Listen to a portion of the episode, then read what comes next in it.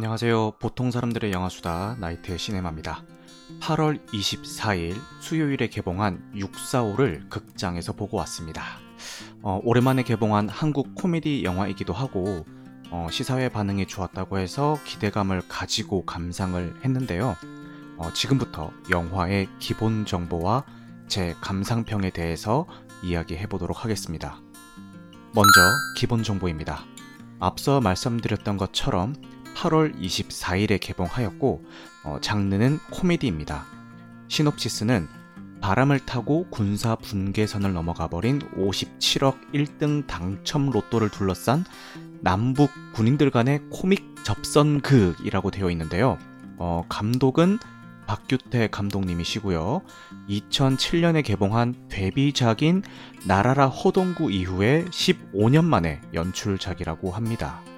어, 그전에는 달마야 놀자나 뭐 박수건달의 어, 각본가로 참여를 어, 하셨다고 하네요. 어, 처음에 이 영화의 시놉시스를 받으셨을 때는 제목이 로또였고 GP 근무 병사가 로또 1등에 당첨이 됐는데 그게 북으로 날아가면서 벌어지는 일을 그린 멜로 영화였다고 합니다. 그래서 이게 코미디가 아니라는 이유로 거절을 하셨는데 2018년쯤에 이 시놉시스를 어, JSA의 코미디 버전으로 한번 풀어보자는 제안을 다시 받으셨다고 하네요. 이 아이디어는 645의 어, 행정보급관 역할로 나오는 어, 류승수 배우가 낸 거라고 하는데요. 그래서 엔딩 크레딧에 보면은 기획에도 류승수 배우의 이름이 어, 올라가 있다고 합니다. 어, JSA의 코미디 버전으로 시작한 만큼 JSA를 오마주한 장면들이 여러 번 어, 나오기도 하죠. 보신 분들은 어떤 장면인지 다들 아실 겁니다. 그래서 이렇게 제작이 됐는데 시사회 반응이 아주 좋았고 개봉 전 예매율이 블릭트레인을 제치고 1위를 어, 기록을 했습니다. 그리고 개봉 당일에도 헌트에 이어서 박스 오피스 2위를 기록을 했습니다. 어, 순항을 하고 있죠. 그리고 손익분기점은 160만이라고 하는데요. 어, 최근에 개봉한 한국 영화 대작들이 최소한 500만 이상인 걸 생각을 하면은 어, 이 영화의 제작 규모가 어느 정도인지는 어, 가늠이 되실 겁니다.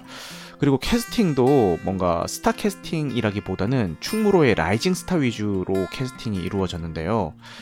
주연인 고경표 배우 같은 경우는 여러 가지 굵직한 작품에서 스타성과 연기력을 뭐 인정을 받아서 얼굴을 알긴 했지만 어떤 최근 한국 영화에서 주연급으로 나오는 배우분들과 비교하였을 때는 어, 스타급 캐스팅이라고는 보기는 조금 어렵죠. 어, 뭐, 감자별에서 뭐, 어찌러구, 에째라구 하면서 약 올리는 짤로도 유명한데요. 이번 작품에서도 좀 어리버리 하면서 뭔가 항상 억울한 듯한 박천우 역할을 어, 잘 소화를 해줬습니다. 뭐, 그리고 이이경 배우님, 음문석 배우님, 곽동현 배우님, 이런 분들도 평소에 예능이나 다른 작품에서 보여주던 어떤 개구진 이미지를 그대로 잘 살리면서 어, 역할을 잘 소화해 주신 것 같고요. 특히 주조연급 배우들 중에서는 유일한 여자 배우였던 어, 박세완 배우가 눈에 띄었는데요. 저는 OTT 서비스 왓챠 오리지널 드라마 최종병기 앨리스에서 처음 본 배우인데 이 645에서는 북한 여군 리연이 역할로 나옵니다. 근데 최종병기 앨리스를 볼 때는 어, 그렇게까지 연기를 잘한다는 느낌은 잘 못 받았는데 어, 이 작품에서는 북한 사투리를 구사하면서 좀 가녀린 외모지만 강인한 역할을 어, 잘 해주신 것 같아요. 그래서 어, 이 작품을 통해서 다음 작품이 더 기대가 되는 어, 배우로 제 머릿속에 각인이 됐고요. 어, 그리고 무엇보다 이 영화의 신스틸러인 북한군 간부로 나오는 이수원 배우님이랑 이경 배우랑 콤비를 이루는 북한군으로 나오는 어, 김민호 배우님은 두 분 다 이 작품에서 저는 처음 보는 배우분들인데 진짜 신스틸러 역할을 제대로 해주셔가지고요. 특히 이 이수원 배우님 같은 경우는 외모나 연기 스타일이 류승룡 배우님이 많이 떠올랐어요. 뭐 엄근진한 그 분위기랑 허당 개그 분위기를 동시에 가지고 있는 역할을 어, 잘 소화를 해주신 것 같습니다. 이분들도 다음 작품을 한번 기대를 해보도록 하겠습니다. 어, 이제 감상평을 말씀을 드리겠습니다. 처음 예고편이 공개가 됐을 때는 솔직히 제 스타일이 아니라 가지고 기대를 하나도 안 하고 있었는데 이게 시사회 후기가 너무 좋으니까 뭐 입소문 따라간다고 내심 기대가 조금 생기더라고요. 그런데 관람을 하고 나서 솔직히 어, 결론부터 말씀을 드리자면은 뭐 몇몇 장면은 저도 육성으로 터지면서 막 낄낄거리면서 보기는 했는데 영화 전체적으로 봤을 때는 어, 그냥 그랬어요. 뭐 웃음을 유발한 그 한두 장면 때문에 영화 전체를 좋게 말씀드릴 수는 없을 것 같고요.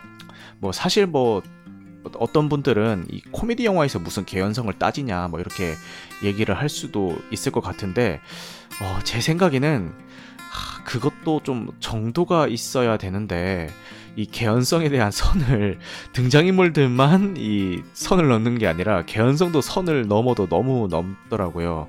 이 남북 병사를 맞교환한다는 이 영화 속 설정 자체부터 영화적 허용도 어느 정도여야지 아무리 그래도 저게 말이 돼? 라는 생각이 한번 들어버리니까 그 뒤로는 그게 집중하기가 조금 힘들더라고요.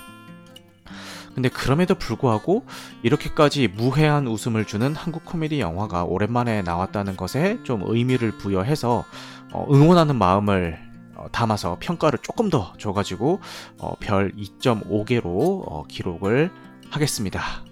어, 지금까지 어, 영화 645의 기본 정보랑 감상평에 대해서 말씀을 드렸는데요. 어, 영화를 보실 때 영화 속에서 일어나는 일들이 나를 설득시킬 수가 있냐를 중요하게 생각하는 분이라면은 어, 좀 불호 쪽에 가까우실 것 같고요. 아 그냥 나, 뭐 머리 다 비우고 편안한 마음으로 그냥 낄낄거리면서 보고 싶다 이런 마음가짐이신 분들이라면은 뭐 보셔도 괜찮을 것 같습니다.